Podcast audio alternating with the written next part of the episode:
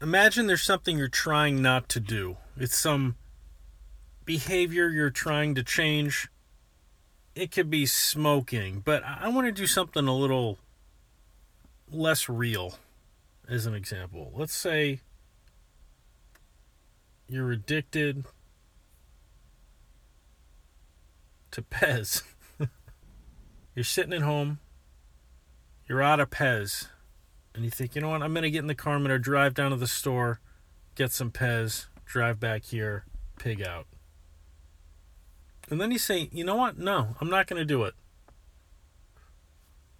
I've been trying to kick this bad habit, and tonight's the night. I'm not going to do it.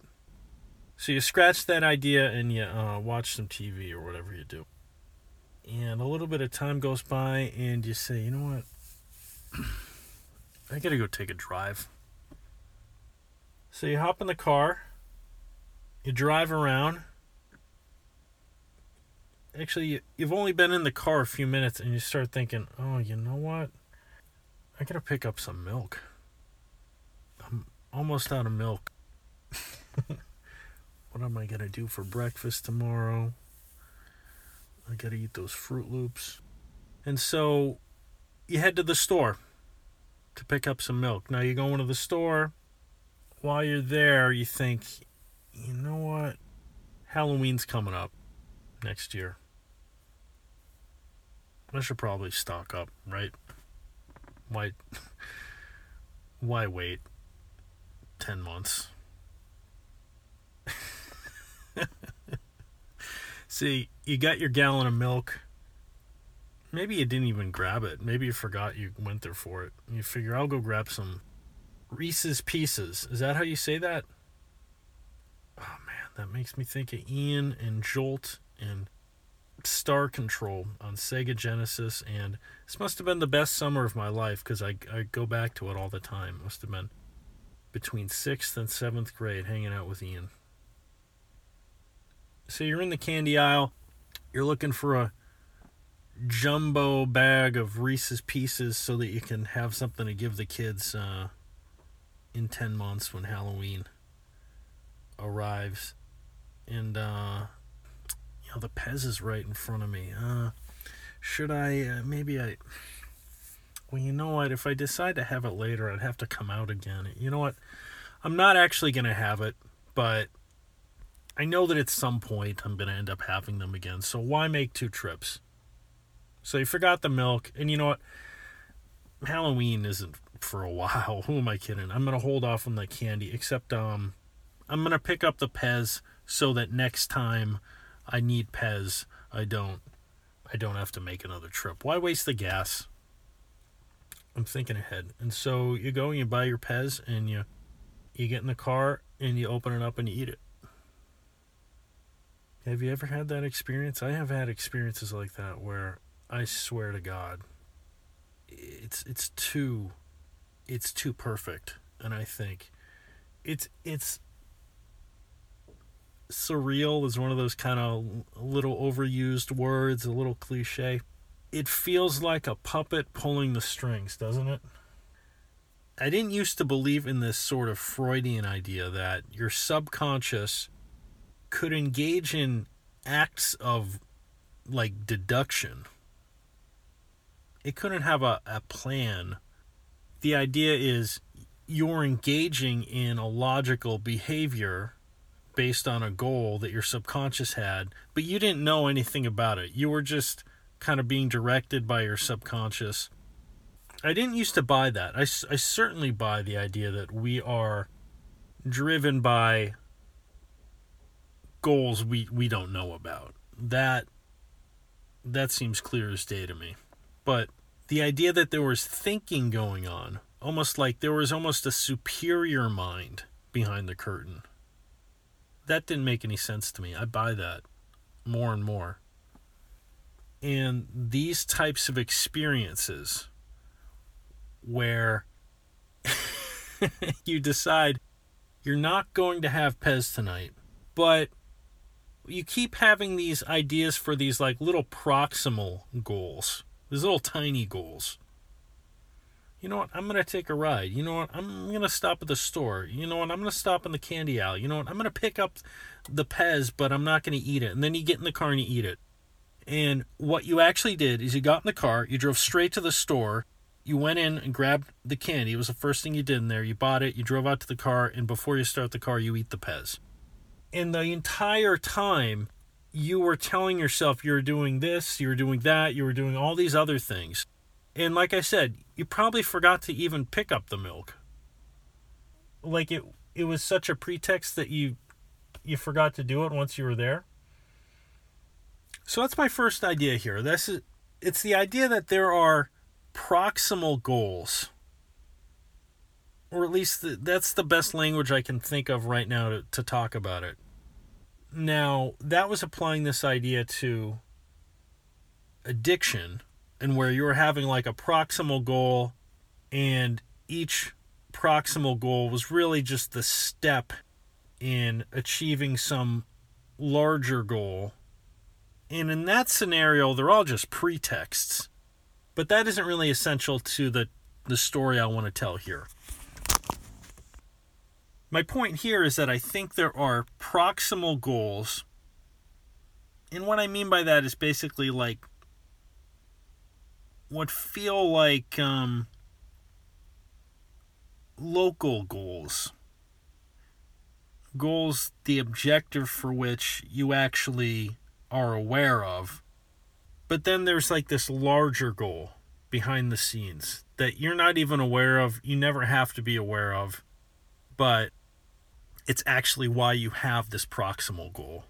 Now, in terms of addiction, that's kind of easy to see. There was this something behind the scenes wanted you to eat some Pez.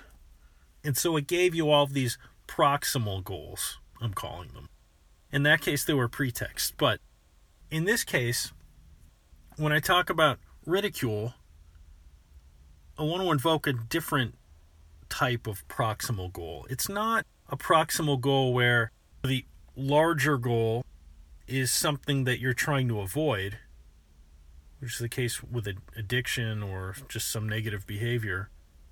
But in this case, it's more like the evolutionary background goal that you just your proximal goal, your desire for it was selected because it achieved these evolutionary goals of, you know, propagating your genetics into the next generation. But you're never thinking about that. And so, some obvious examples sex.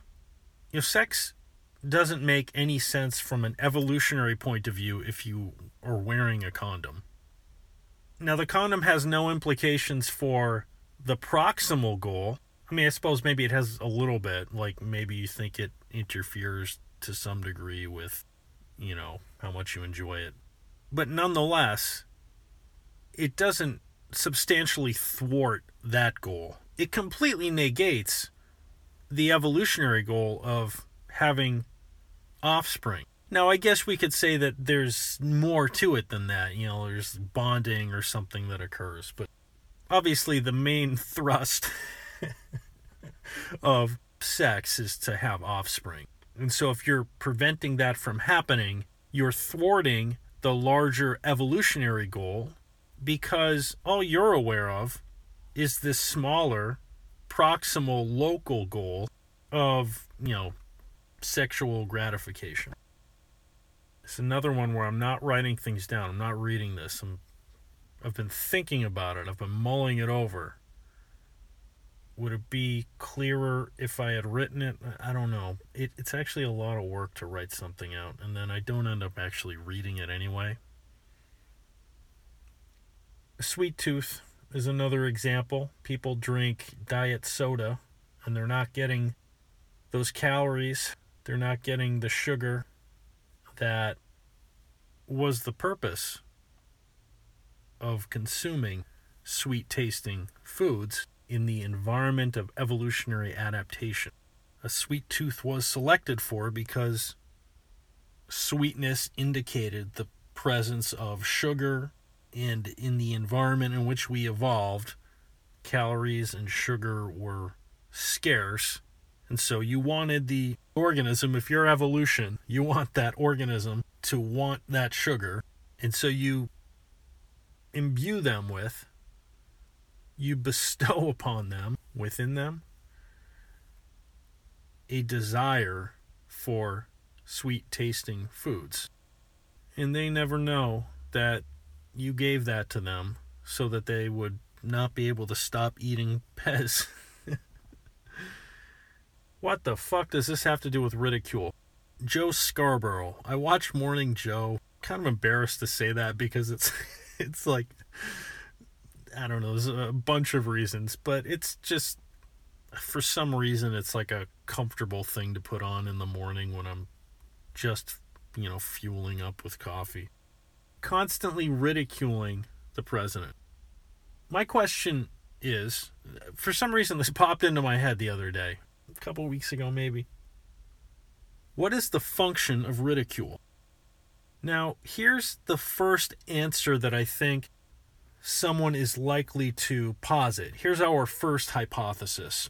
The function of ridicule is to change the behavior of the ridiculed. The ridiculer is attempting to alter the behavior of the ridiculed. And they're attempting to do that by, you know, persuading them that the thing they're saying is ridiculous or the thing they're doing is ridiculous the policy they're pursuing is ridiculous, etc.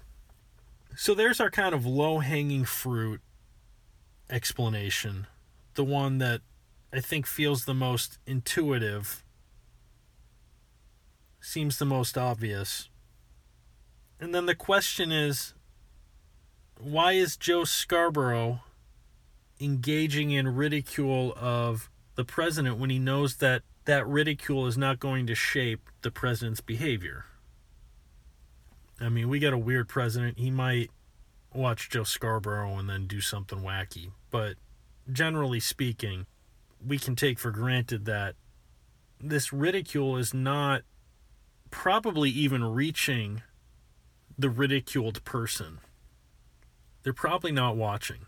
Even if they are, they're not going to change course because of some guy on a morning show. So that's the first dilemma when you're thinking about this is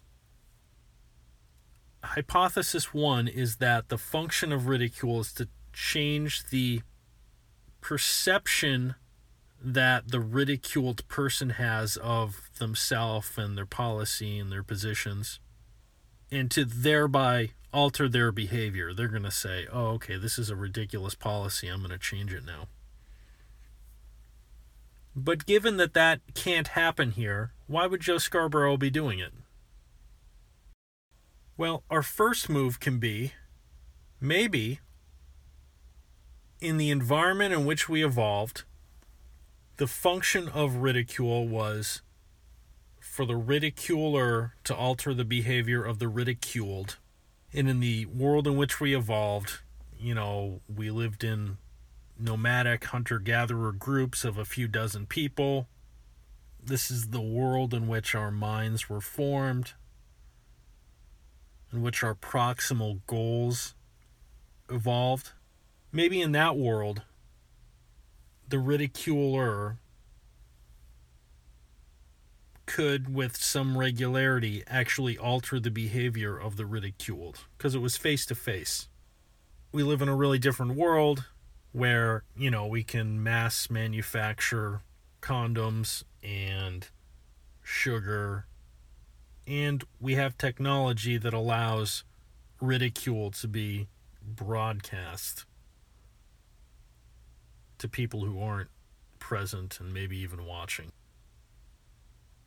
And so maybe this is just a matter of Joe Scarborough has and I mean just anybody would, and Joe Scarborough, and, and I mean this would be true of so, so let's say about all of us. So maybe it's the case that we all have some desire to engage in ridicule.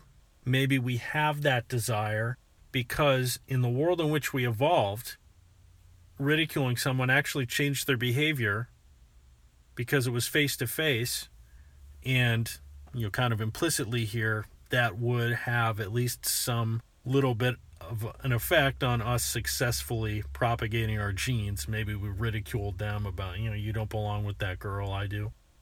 Whatever the hypothetical, the scenario is you want to come up with. The point is that having this proximal goal of experiencing the pleasure of emitting ridicule actually had an effect in the world. And so we ended up having a desire to engage in ridicule be a goal that we actually have. Comparable to sex, comparable to the sweet tooth, there's this proximal local goal. There's this larger evolutionary background goal. It's being thwarted by technology. I guess the sweet tooth isn't being thwarted, right? It's almost being like sated tenfold. you know, it's it's maladaptive in in the world we live in, and, and that's beside the point, right? Okay, so so that makes some sense. I don't think it's right. That's hypothesis one, and it's sort of buttressed by this concept of proximal goals. Because hypothesis one is while we're trying to change the person's behavior, there's this problem in this particular scenario of you know person on TV ridiculing a politician whose behavior is not going to change how do you reconcile that with this claim that the function of ridicule is to alter people's behavior? Well you reach for this concept of proximal goals bestowed on us by evolution. It's analogous to sex you still get the pleasures of sex wearing a condom, even though it thwarts the larger evolutionary goal. You still get the pleasures of ridicule when you're on TV and you're talking to the president, even when the technological. Maybe it's a little different, right? Maybe the analogy breaks down there, right? Because it's more like. it would be like the condom. I guess it's analogous to pornography, maybe. Any rate, who cares? You get the point. Hypothesis two, I think, is a clever move.